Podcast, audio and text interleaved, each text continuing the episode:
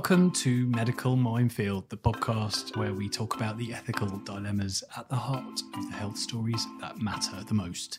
I'm Barney Calman. And I'm Eve Simmons. And we're health journalists, which means we spend our lives asking tough questions to top experts so you don't have to. This week, we're asking how is it right that in 2023 women are still dying from a severe pregnancy sickness condition? As ever, we'd like to know what you think, so if you have a question about this or a suggestion for us, tweet us at MedMinefield.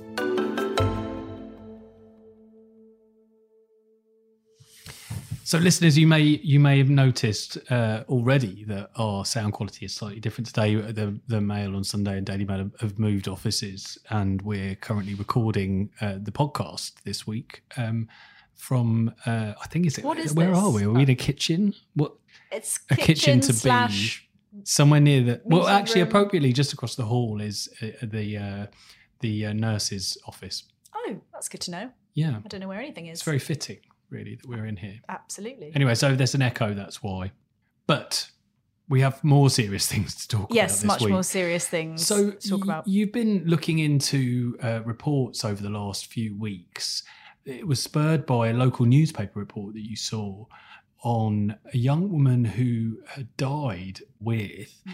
a severe morning sickness condition. I, I think it's called hyperemesis gravidarum. Yeah, I was pretty shocked to come across this story. I think it was it was in the Lancashire Telegraph originally. A 28-year-old woman called Jessica Cronshaw from Wigan had sadly died, and it seemed to be linked to this severe, extreme sickness condition that happens to some women in pregnancy. Is this the one that Kate Middleton? Kate? Middleton famously So- suffered and she from was in her first and third pregnancies, Yeah. I think. She was hospitalised. Uh, and we sort of think of it as severe morning sickness that passes after a few months. That's, you know, you think, oh, how terrible for some women. But actually, you know, reading into it, this is a devastating, disabling condition that can leave women literally bedbound for the entirety of their pregnancy.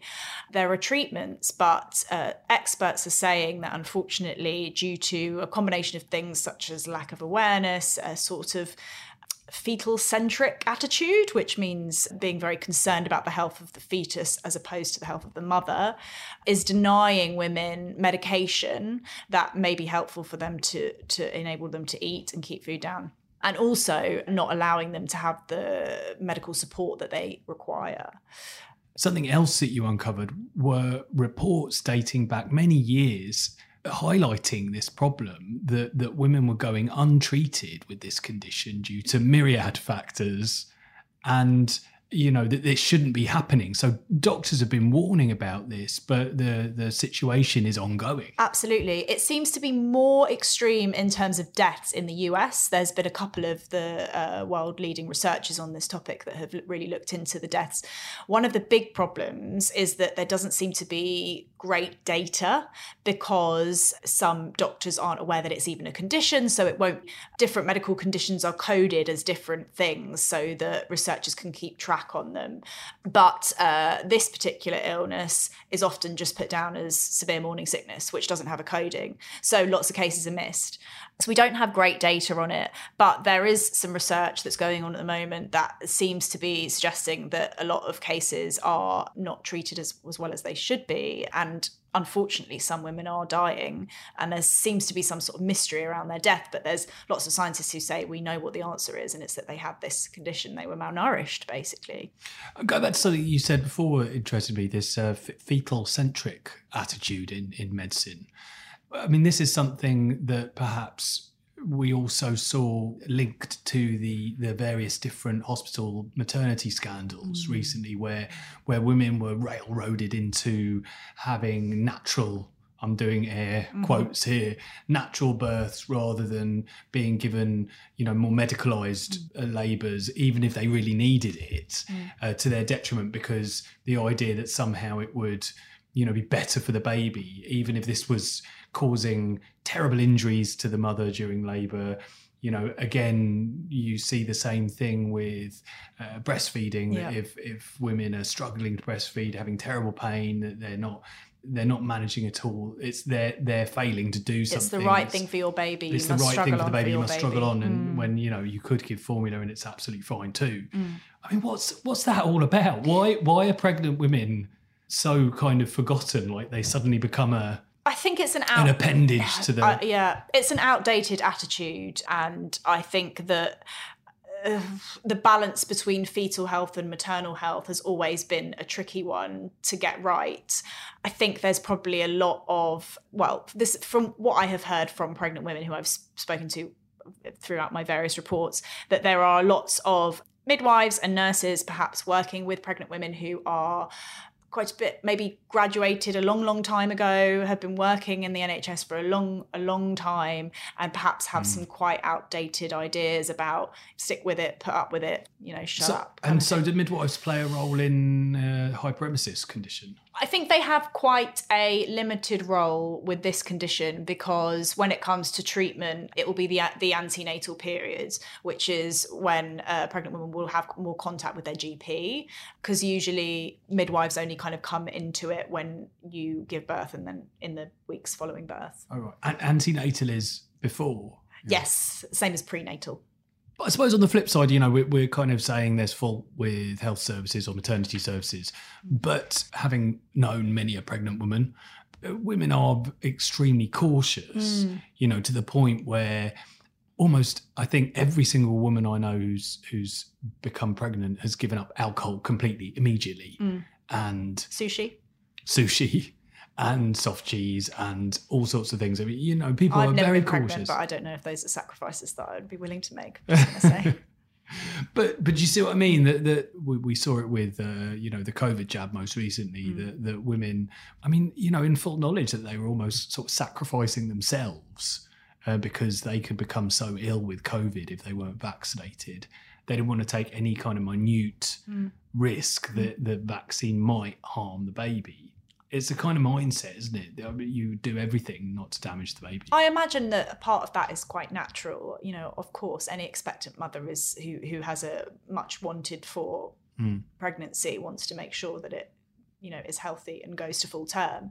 So I imagine that there is a lot of fear around something that you might be in your control that you could not do to make a mistake, Mm. if that makes sense. And interestingly, during the COVID pregnancy reports that we did, a- a few people brought up uh, thalidomide, Mm. Which was a morning sickness drug that was was almost experimental, I think, when it was in, initially given, and it turned out to cause horrendous birth defects. And I think that's stuck in it. I mean, it's been a medical scandal that's stuck in everyone's mind, Yeah, in- absolutely. in, the public consciousness. Every time uh, I do one of these pregnancy stories, whether it's about breastfeeding or cesarean sections or antidepressants in pregnancy, thalidomide comes up time and time again and seems to be the root of all concern when Mm. it comes to pregnant women. But it was a very specific Mm. issue with thalidomide not being properly researched Mm. pr- prior to it being given to pregnant women. I think. That's a, an ongoing problem, isn't it? That pregnant women are often exclu- excluded from medical trials. So there's a question mark about whether medicines are safe in pregnant women. I mean, you could argue there'd be no reason necessarily why they wouldn't be, but we just don't know, is the answer. Mm. Well, first of all, let's hear from someone this condition has affected. Yes, on the line now is Jessica Kramer, who suffered hyperemesis gravidarum with her pregnancy. Jessica, you've had some experience of this awful condition. Are you able to tell us a little bit about what you went through and, and when it was that you suffered it? Yeah, of course. So I was having my first baby in 2017. I'd, I was recently married and um, I was a midwife. So I was, I was so excited about having a baby and it was everything I ever wanted. So I fell pregnant and my only symptom actually at the start was that I felt fine. I didn't have my like usual, you know, premenstrual like sore breast or moody or anything. I thought this is great. And then around six weeks, I started feeling quite dizzy. And I was like excited, like, oh, this is, you know, the symptoms of pregnancy. And I was not really thinking about, oh, I'll feel sick or be sick. Uh, But then about six weeks and four days, I do remember actually, it was like the summer of 2017, I, I started to feel nausea. And I was like, oh, this you know pregnancy it didn't feel nice. I was like, oh, it's pregnancy. But I was really quite alarmed that the nausea like never went.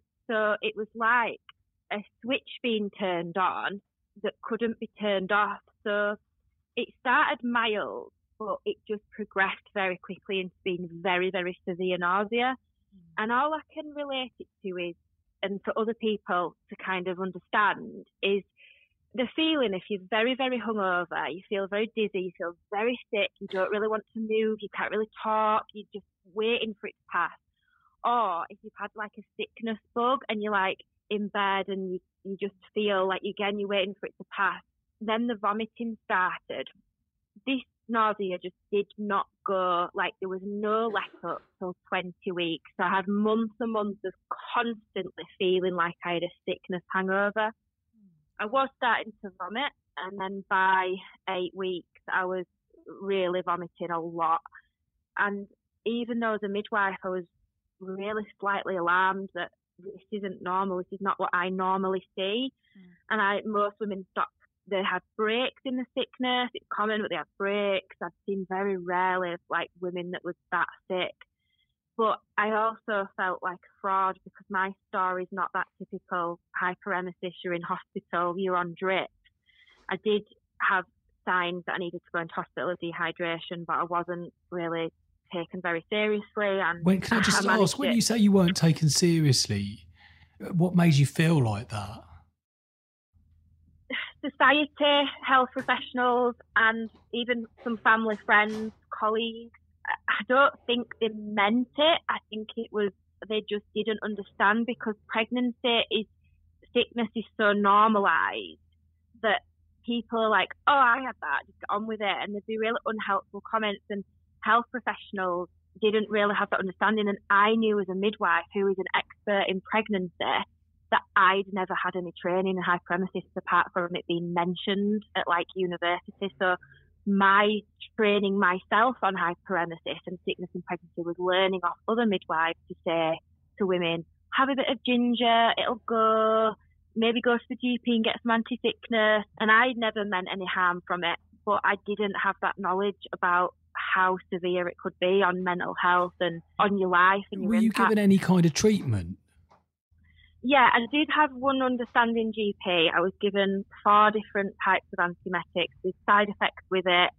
They didn't really work. Like it, it maybe managed it that I wasn't becoming severely dehydrated, but I lost a stone, but nothing got rid of the nausea, and the nausea was the worst symptom. The vomiting was horrible. I would lay on the bathroom floor and like for relief and at the moment of vomiting, I didn't feel sick because I was vomiting, and I actually preferred that in a way than the nausea. The nausea is like all I can describe it is I wanted to rip my throat, my esophagus out to get that feeling away. Like I just didn't want to survive another day feeling like that because I felt like it was slowly tortured. And I know that sounds dramatic, but it, it, that is how it feels. I felt like I didn't want to be alive because it feels like there's no escape from it. And the lack of understanding really, really is difficult.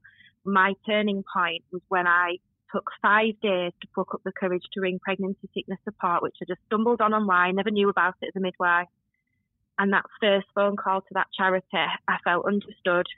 I was given good advice. I was given a peer supporter. And even though that that didn't get rid of my hyperemesis, that was the turning point for me where I felt that everything was validated and that it wasn't my fault and that I was allowed to be off sick.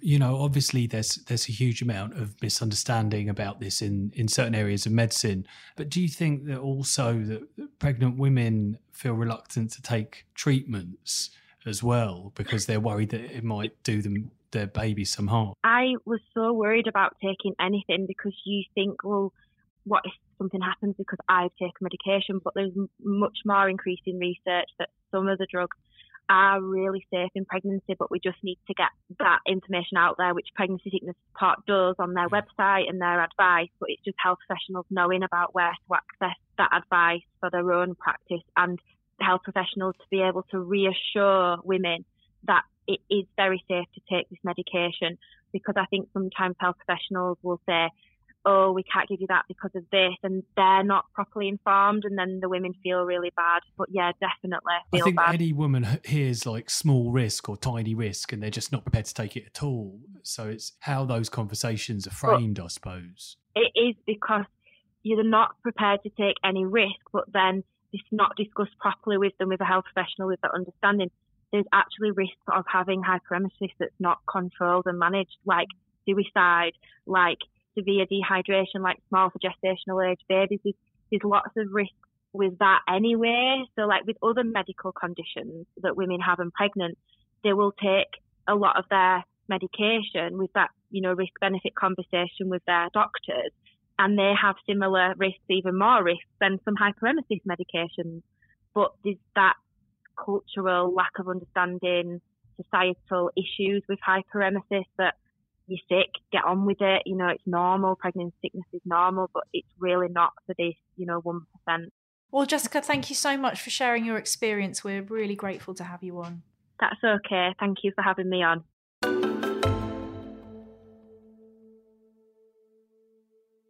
So I've just been having a look, and it seems that that people don't even really understand why this condition Mm, occurs. mm. That it's something to do with hormones. They think it might be genetic. There might be a gene Oh. that programs for a certain hormone that makes it worse for some women. Yeah. I guess that must mean that, you know, finding brilliant treatments that can really knock it on the head might be a bit trickier. Yeah, I've heard that although some of the stronger anti sickness drugs are usually effective, there are a significant minority of women for whom it just doesn't work at all. So, what choice do you have? You carry Mm. on with it and be incredibly sick. Yeah, I mean, listening to the Mm. emotion Mm. of our last guest, it really hammers home the point that it's not just morning sickness. It's not just bad morning sickness that, that these women are, are being hit by. Absolutely. And if you think about, I mean, this is going to sound quite trite, but I was thinking about how horrible I feel when I'm a bit hungover for the entire day. And imagine having that every single day for months and months on end. And even worse, that you're actually vomiting. I, I can't imagine what that must feel like. Well, next we've got someone who is a, a medical expert in this in this condition. Yes, and a campaigner too. Joining us now is Dr. Caitlin Dean, who is the chair of the charity Pregnancy Sickness Support. Caitlin, you have spoken quite a lot about this topic. Why is it that you think that women are suffering so much with a condition that is so easily treatable? Well, I think there's a number of factors that lead to the challenges that women face getting treatment for this. Historically, there's a bit of a stigma around the time that we were able to stop women from dying of it, i.e., when intravenous fluids were invented and modern antiemetics were invented. The death rate from it came down, but that coincided with the rise of the kind of psychogenic theories, sort of Freudism and all that. So it became a thing that this must just be in women's heads. This was just that they were being neurotic or that they were mentally rejecting the fetus because they have a, a bad marriage or a bad relationship with their mother or some nonsense like that. Now, all of that stuff's been thoroughly disproved, but unfortunately, there is still an ongoing stigma around that, and there are still people out there who believe that that's the case. Even healthcare professionals, you know, women can be faced with sort of questioning along those lines. Do you actually want this baby and things like that? I know when there was the Kate Middleton pregnancy in which she was hospitalised with hyperemesis, that it was termed severe morning sickness, but it's much more than that, isn't it? It absolutely is, and that's that's the other reason why it, it kind of gets stigmatized because it's on a spectrum. And actually, to have a bit of regular pregnancy sickness or morning sickness, as it's commonly called, rather frustrating because it's rarely limited to the morning. That is a normal part of pregnancy, and in fact, most women who are trying to get pregnant, they actually look forward to that. It's, it's a rite of passage. It's a sign to them that the baby's normal and developing, and it is normal to have the odd wave of nausea possibly a bit of vomiting early in pregnancy. And like I say, it can be welcome. A wave of nausea reminds you that you're pregnant. And you're, you know, most women are happy about that. But hyperemesis, you know, pregnancy sickness is on a spectrum. And at the extreme end of it, it is anything but normal. Like I say, it used to be the leading cause of death. It can be life threatening. You know, it's so severe that the nausea takes over every cell of your body. You can't do anything without being completely consumed by the nausea. And the vomiting can be 30, 40 times a day or more. So that's definitely not normal. And, and not being able to eat and drink is not okay. There's also these kind of other old wives' tales notions like, oh, but the baby's fine, it's so tiny, it's a little parasite, it takes what it needs from your reserve. Well, we know that's not true, actually. We know that malnutrition in early pregnancy can have lifelong consequences for the baby. You said that some women have, right now are being told that this horrible sickness condition is actually psychological and they're, they're rejecting pregnancy somehow. Yeah, it doesn't. In, in the UK, it doesn't happen that much anymore. I mean, my eldest is only 15, and certainly back at that point, you know, it was a pretty common thing to hear that, you know, are you sure you really want this pregnancy? Uh, you know, did you did you intend to conceive it? That kind of line of questioning. You know, looking at the idea that you just don't want to be pregnant. Unfortunately, in a lot of Europe, that's still very much the case, and certainly around the world. And it does it does occur in this country. I mean, we have a helpline that we take you know, thousands of calls every year. And a certain number of them are saying that their doctor sort of suggested that maybe it's all in their head and that they just, you know, aren't coping or, you know, start questioning them on their, their home life, their relationship and that sort of thing. You say that there, there are effective medications that can help a woman to eat. Is there a reason why these medications may not be offered? Generally, through lack of awareness. I mean, you know, at the first level, you know, GPs are doing a fantastic job of being jack of all trades in our unbelievably overstretched health system. And they simply can't know everything about everything. Mm. And so historically, there's been a lot of fear around use of any medication in pregnancy because of things like the thalidomide disaster, which was sort of 60 years ago and has completely changed the face of medicine and medical research and, and how they're all tested and all that kind of stuff. That's all changed. So why are we still facing decisions on these kind of historic things. But at the same time, you can see why GPs can be nervous prescribing when they don't have the information about the safety to hand necessarily. The problem is that that information is very available to hand. I mean, you know, there's national guidelines very easily available online.